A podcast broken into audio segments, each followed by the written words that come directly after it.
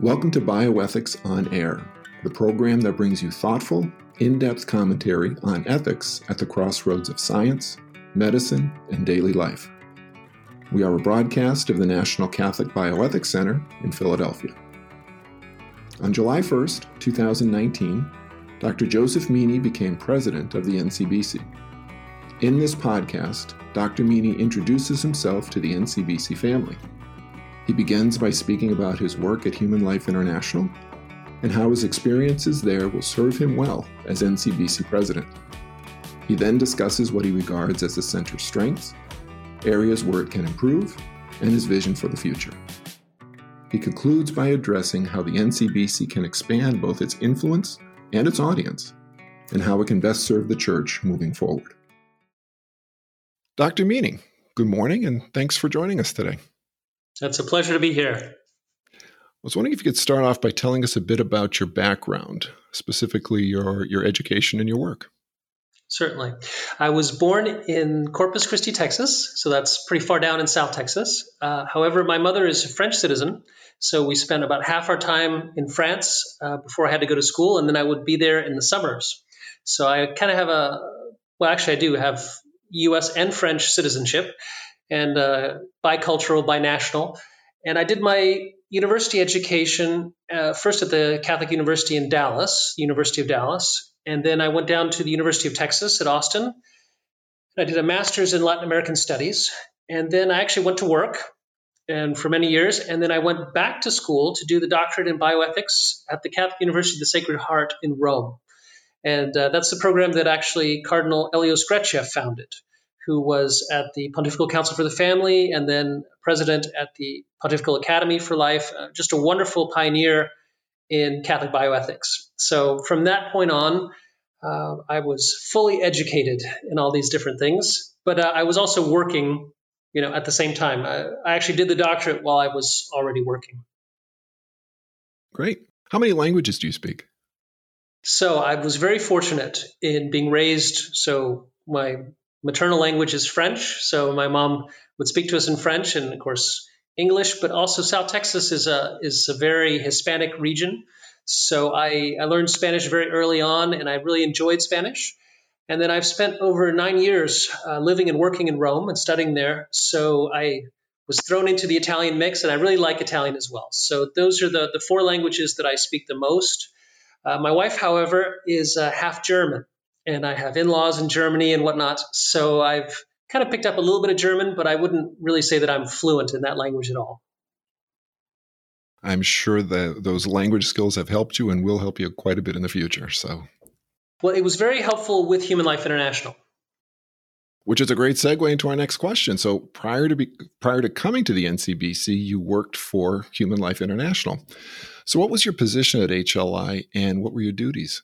Yeah, so I started with them way back in 1998. So it's hard to imagine, 21 years. But um, I first started with them as an assistant Latin American coordinator. So it was my Spanish skills and actually the work I'd done in Guatemala and Mexico that was most interesting to them. Also, I'd been to quite a few UN conferences, and uh, that's actually where I got to know HLI better.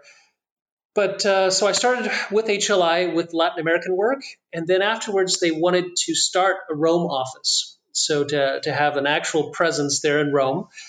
And I was tapped to go and open that office. So I did. And then I stayed in Rome for four years afterwards uh, with our director there, Monsignor Ignacio Barreiro, and helped him run that office. So I was, uh, yeah, assistant director for our Rome office for quite a few years. And then I was brought back to the States in 2002 uh, to be our director of international coordination. So that work basically involved supervising uh, the different continents and regional coordinators and offices in over 90 countries where HLI has a presence. And I did that uh, 2002 to 2010. And then after that, I was sent back to Rome and I was actually to do the doctorate in bioethics and at the same time run our Rome office. And so I did that uh, through 2015. And then afterwards, uh, moved to France and I was back to the international coordination work for HLI, with a special emphasis on the, the French speaking countries, but also our European work, and then, but a little bit everywhere. I mean, HLI has a global presence. And then I was tapped uh, at the beginning of 2019 to consider uh, taking on the presidency of the National Catholic Bioethics Center. Uh, John Haas was a friend going back many years. And uh, we kind of mutually discerned that this was uh, where the Lord was leading us. And so I've started officially on July 1st as president of the NCBC. I, I was just wondering, as, as, you were talking about all the travels, uh, how many frequent flyer miles do you have?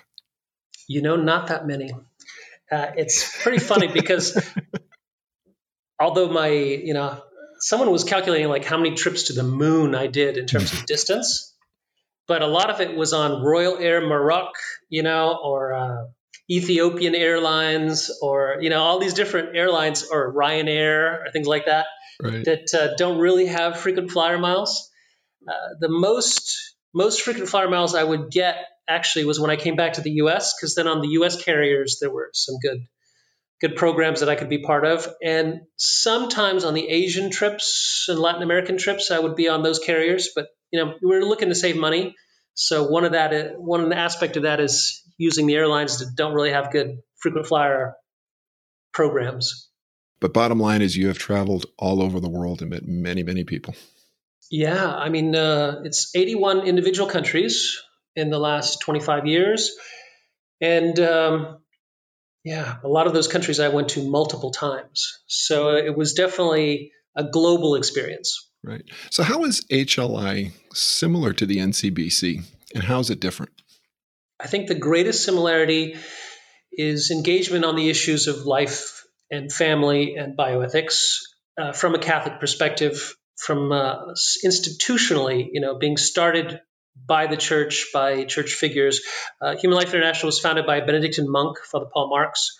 Um, the National Catholic Bioethics Center was founded in collaboration between the bishops, and uh, in the beginning had priests as presidents. And so uh, that that similarity is right there to serve the church very much in um, in these fundamental issues of, of, life and family.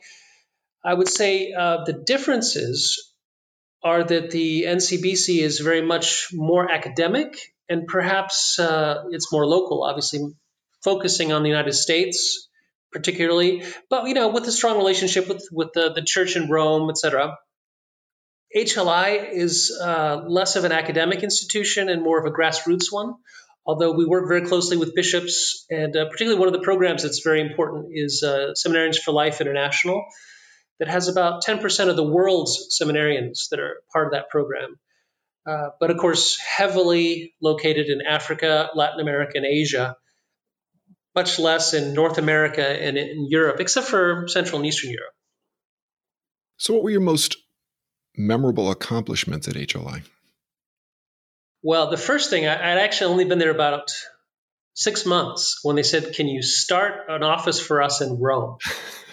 and that was kind of an interesting challenge. So I, I had actually spent uh, six months in Rome. I spoke a little Italian, but uh, we had some help, and we had some individuals. Actually, HLI Canada was very instrumental in that, who went over and uh, and actually rented the office, et cetera. But then I had to, you know, get the phones connected and get things set up, and then learn how to interact with the Roman Curia and just Italy in general, which is very, very different in terms of culture. So getting that going, I think, was a was a big challenge and very interesting. And then over the years, working uh, particularly in the French-speaking countries in in West Africa, Central Africa, I found it very very interesting. We started a program which we're continuing. I'll continue to participate in even as NCBC president of an annual uh, Seminarian Summer Institute, and now we have kind of pre-summer institutes where we bring in seminarians or priests from all over the French speaking countries in Africa, usually from about 10 different countries, and uh, help them to, to think about and, and pray about uh, these life and family issues uh, all over the continent. And that has been uh, become a real institution. And I, I think it's a, an important help to the church there in Africa. I've also been involved in a, a very beautiful project and I found it uh, one of the most unique ones at HLI. It was the Ocean to Ocean Pilgrimage, and hmm. what that was that was yeah, the Ocean to Ocean Pilgrimage was is actually it's ongoing, an icon of Our Lady of Czestochowa. So the director of HLI Poland is uh, Mrs. Eva uh, Kowalewski, uh, actually with the with the way they pronounce it and do it in, in Polish, it'd be Kowalewska uh, because of the female version. But uh, Mrs. Kowalewska is very interested in icons, and she did an image of Our Lady of Czestochowa. And as part of her work coordinating in Central and Eastern Europe, she was in contact with a Russian Orthodox priest who does pro life work. And he said, I would love to do a pro life pilgrimage through all of Russia with this icon. And she was like, Really? And he's absolutely. Yeah. So the incredible thing was he went from Vladivostok on the Pacific Ocean all the way through all of Siberia and Kazakhstan, et cetera, all of Russia. And so Eva said, well, if you will do, you know, Eurasia like that, I will do all of Western Europe. And Human Life International will, in different countries, take it through all of Western Europe. So they kind of shook hands on this and it happened. So starting in 2015, went just literally thousands of miles. Uh, several million people came out to pray with the icon and uh, to come up, you know, with pro-life intentions. It was the whole pilgrimage had a, a pro-life theme to it, but it was very beautiful to see, particularly in the East, how many people came out. And then it proceeded all throughout Western Europe, even made it over to England and Ireland, et cetera, and concluded in Fatima. So that's where the ocean-ocean aspect from the Pacific Ocean to the to the Atlantic. And it was so successful that uh, HLI decided, you know, this should continue. So it was brought over to North America, and actually started in Maryland, where the first Catholics arrived in uh, in the U.S. That little island there, and then proceeded throughout the U.S. and Canada for about a year and a half, and huge numbers of you know. Uh, I don't know how to put it. I mean, just all these conversions and, and abortion clinics closing, you know, and all these different fruits from this pilgrimage.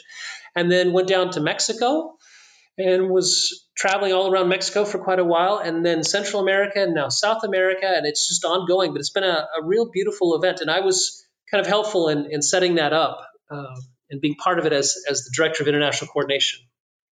Wow, that's a great, great experiences. What was left? Uh, how shall we say, unfinished in your work at HLI? I, I think there's always more to be done. And the greatest limitation that any group faces, certainly nonprofit groups, is lack of funds, lack of the ability to um, to do nearly as much as is is required. So, I think one of the things that I would have wanted to do more with HLI was to do more visits with seminarians and priests and bishops conferences. We would uh, sometimes brief the bishops, you know, on what was going on in their countries and, and offer resources, particularly educational ones we would do a lot of conferences and events, and I think that uh, HLI could get more involved. Uh, we were one of the first organizations to be very involved at the UN and uh, in doing pro-life activities there, and then that that aspect of things really grew with so many groups getting involved, and that's that's been wonderful. But I think HLI really needs to grow its presence in a lot of parts of the world where we just have a contact or this or that. It's um, it's really a global need and uh, even if you're in 90 countries, that still leaves like 120 where you're not. Right.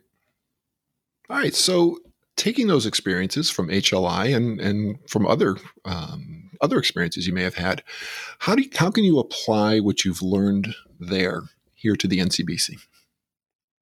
Well, I think one of the one of the reasons that I seem to be a good fit for the president of the NCBC is I have a lot of background working with bishops, and that you know is the primary primary constituency for the National Catholic Bioethics Center. We do a bishops workshop every two years for the U.S. bishops, but we actually invite bishops from Latin America and the Caribbean, Canada to to participate. So it is a kind of an international workshop that we do.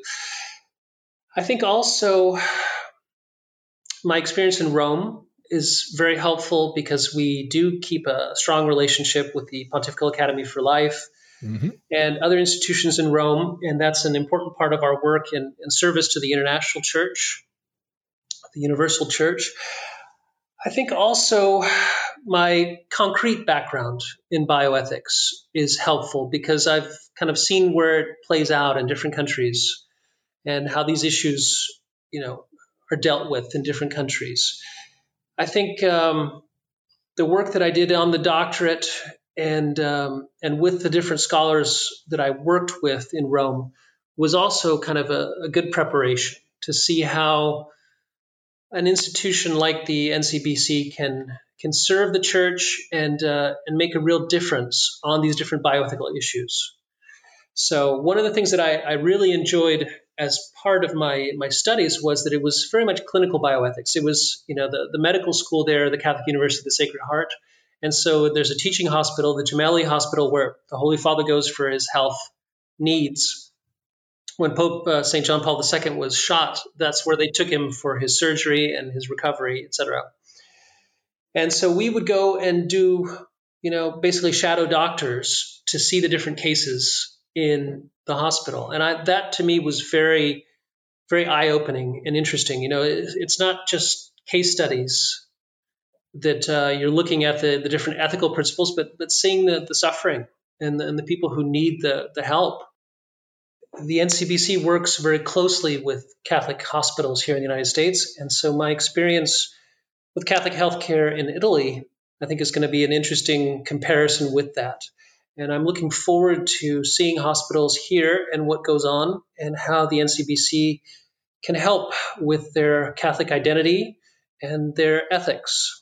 And so that's part of our activity right now is, is what we call the CIR review, so that's the Catholic Identity and Ethics Review. And we're doing several of those at, at the current time with Catholic health systems all over the US. And that's an important program, the NCBC, to support our Catholic hospitals and help them with some of the ethical challenges that they face. So, tell us, why did you want to become the president of the NCBC and what specifically attracted you to this role? You know, the thing that attracted me the most was the personality of John Haas.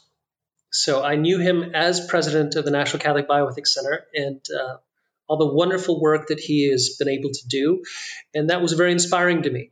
I thought, wow, that would be a wonderful role to have and uh, a wonderful role model to have to follow in his footsteps. So when he approached me and thought that uh, I might be a good successor for him, I was, of course, very happy to hear that and uh, and very interested to discern if that was the case, if it would work, and then to go on. We certainly faced some hurdles because I was based in Paris at the time. And so it meant uh, kind of uprooting the family and really kind of changing directions a bit. So, how did the process of you accepting the position unfold? That was one of the aspects that I enjoyed the most, actually is that so we first started, you know, emailing and talking, etc.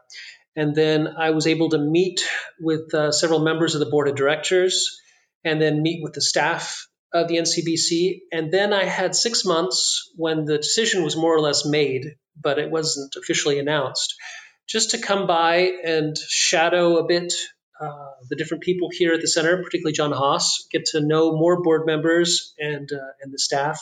And what I would do is I would come over for a week out of every month um, and just uh, do all these different meetings and try to learn as much as I could in the meantime as well about all the activities of the NCBC because it is really remarkable how much the National Catholic Bioethics Center does in so many different areas.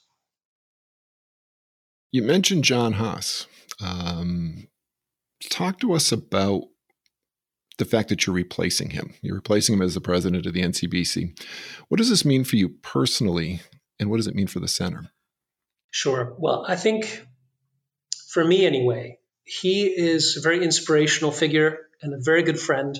And I really wouldn't have come on as president of the NCBC if I hadn't had his full support and on top of that, his continued presence. So, one of the things that I, I very much wanted to see happen and that he was very gracious to agree to was that he would remain on as a very active president emeritus and senior fellow. So, he's going to remain on the board of directors. He's going to con- continue with consulting work and maintaining relationships with quite a few people and bishops that the NCBC uh, has a very strong relationship with and that we work to, closely together with. And so I'm really looking forward to kind of almost a mentor relationship with him, that he can uh, provide the experience and wisdom from over 20 years working and, and, being president of the NCBC, that we can work together and, uh, and provide a very smooth transition and a lot of continuity What do you see as the strengths of the NCBC? I'm particularly impressed with the staff. So, as I was getting to meet everybody here, I was very happy to see the very high intellectual level, not only of you know the ethicists who all have PhDs, et cetera, but even the support staff and um, their knowledge of uh, Catholic doctrine, but also of uh, the different aspects of what they do. We have a, a very strong publications uh, program here. We have a, an academic quarterly, the National Catholic Bioethics Quarterly. We have a monthly newsletter that goes out. We have all kinds of briefings that go out on different subjects, including public policy. But it was wonderful to meet the staff and to see, you know, their commitment to their faith and also to very high academic standards. And you know, one of the things that NCBC does is free consultations, so people can call in with their ethical problems. Well, to me, uh, just sitting in on those conversations to see the, the good that we do, you know, people are facing very difficult healthcare decisions or end of life planning, all these different things, and they need they need someone who is well informed, who's intelligent, can think through these very difficult issues, but who's also very faithful to the church teaching. And the NCBC provides that, which is remarkable.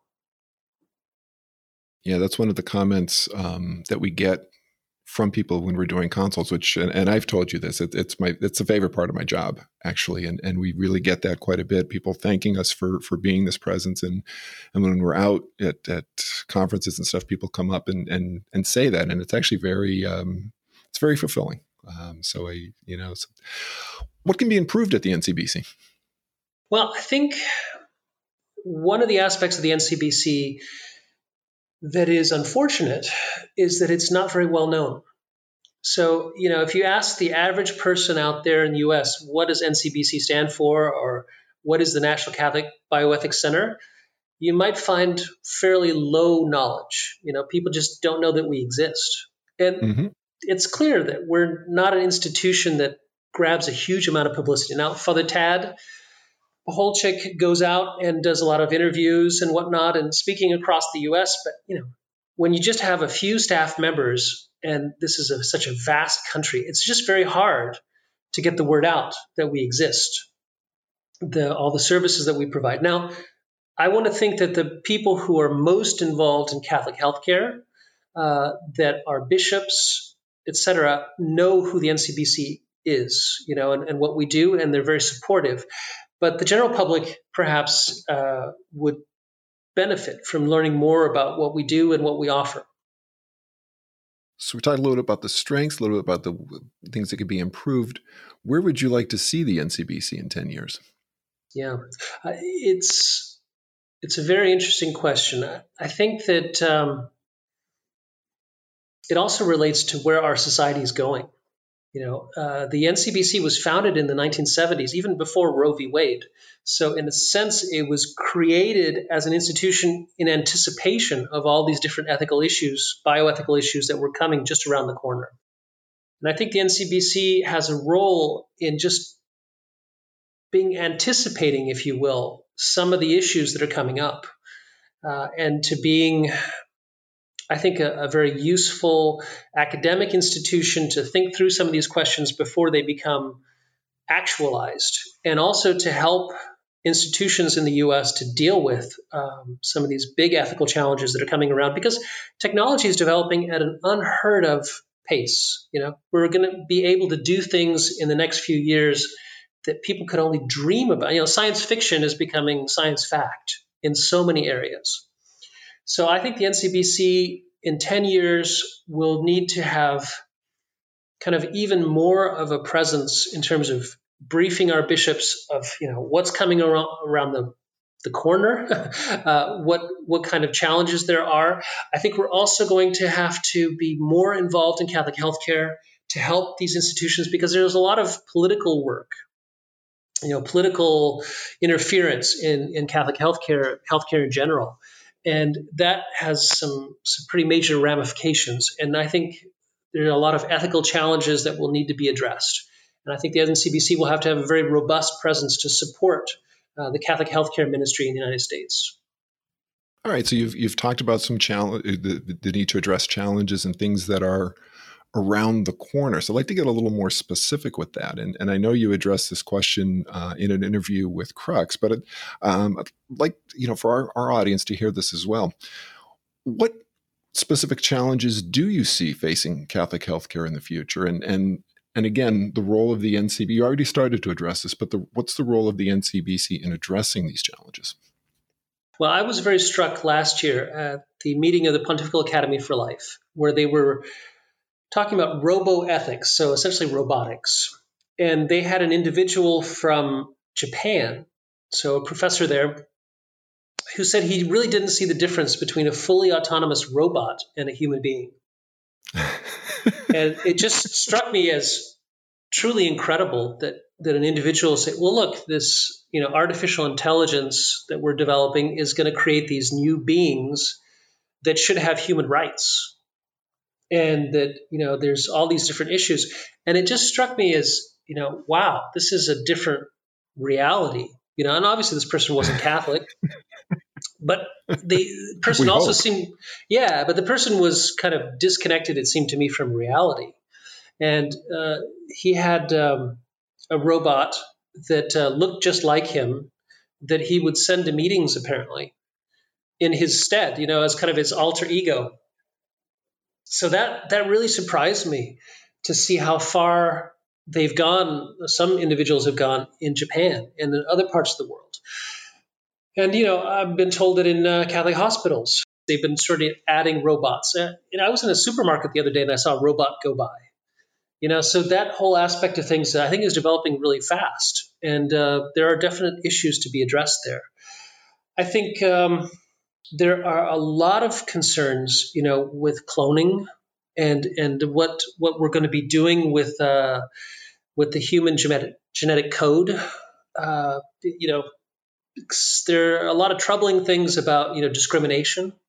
Uh, finding out uh, that a person may have genetic disease or possibility of genetic disease, and then their health insurance may you know, premiums may be going up, you know, or they're not going to be easily insured. There are a lot of, of real questions there, and that's directly based on the science and, and what we can know now that we couldn't know a few years ago. So, Dr. Meany, earlier on, you were talking about the NCBC's, uh, you'd like to see greater presence for the NCBC. And, and you're right. So, currently, we have a, a fairly small audience. How can this audience, or how can the NCBC more visible to reach a wider public audience, particularly young adults? Well, I think um, these podcasts are one way uh, to have more, I would say, publications and communications that reach across different forms of media. I think we can uh, do a good job of addressing the press and uh, you know getting commentary into news articles and, and do more interviews, etc. I think we can also increase our speaking in different parts of the United States. But I think also we'll just have to probably grow. You know, I think the NCBC will probably need to have some full time staff involved in communications in the future, just to um, to help get the message out. Your with your role at HLI, obviously it was a very international role. What ways can the NCBC broaden its international influence? So there are very few countries out there that will have you know, a National Catholic Bioethics Center or an institution that is roughly comparable. And I think we can serve as a model for quite a few countries. Um, unfortunately, these bioethical challenges and questions are so complex that a lot of bishops really need expert advice in so many countries. And, you know, it's their canonical responsibility to oversee the Catholic hospitals in their diocese, but they may not have have the training or the background to do that very effectively. And you know, sure, they can have a person there in charge of healthcare for their diocese, et cetera. But a lot of these issues do require uh, academic research and competence, et cetera. And so I see the NCBC in a way as providing a model and perhaps even helping other countries to establish similar centers. Uh, one of the things that we belong to is an international federation of bioethics centers. And I think the NCBC is going to be uh, one of the leading institutions in that to help other centers to grow and uh, to become more helpful to the church in their different countries and even regions. You know, following up on that, I'm I'm wondering, you know, here in the U.S. we tend to be very well, we tend to be very U.S. centric here. Are the bioethics challenges that we face in the U.S. similar to or different from challenges that are faced in other parts of the world? And I'm thinking particularly Latin America, Africa, parts of Asia. I would say that the challenges in the U.S. tend to be more acute and I think um, the US, for good or ill, tends to be a leading country in the world. So we tend to be on the cutting edge of a lot of things. And then other countries tend to follow our lead. So I think um, an exception to that, you know, was uh, the Japanese situation and possibly the Chinese situation. And uh, certainly in Europe, they're much more conservative on bioethics changes and accepting you know new new technologies and, and uh, new definitions and things like that. I, I, think the U.S. is a little bit more reactive, uh, for good or ill, on these issues, and so in that way, the NCBC can be helpful to other countries as well because we are probably going to see a lot of these challenges first and more acutely, and then it's going to kind of trickle into other countries at a slower pace. So I think we can um, we can help them see what's coming down the pike. I mean, certainly at, at HLI we, we saw that a lot of the problems facing the United States in the in the life and family issues then go out to other countries around the world. And so we could tell them, well, this is what happened in the U.S. Don't make the same mistakes, you know, or these are the good things that are happening in the United States. So you know, crisis pregnancy centers and other things like that. So we were we were really trying to and I think it's it's a good role for U.S. institutions to try and, and help uh, our brothers and sisters in different countries when we know that something is going to become an international challenge in the future. Mm-hmm. Overall, how can the NCBC best serve the church? And I, I say church in a, in a broad way clergy, laity, everyone. How can the NCBC best serve the church in our times? I think the NCBC is almost like a beacon of light, you know, on so many issues that are very difficult. And so, from the individual who's facing a you know personal familial crisis, um, we can help them there. But on some of these you know broader policy issues, we can shed light as well. I think for the bishops, uh, the fact that we do these workshops uh, is a way to kind of keep them updated on what's going on and uh, and to reaffirm with them you know that uh, we're a resource that they can rely upon to be very faithful to church teaching and very helpful when uh, a complex situation arises.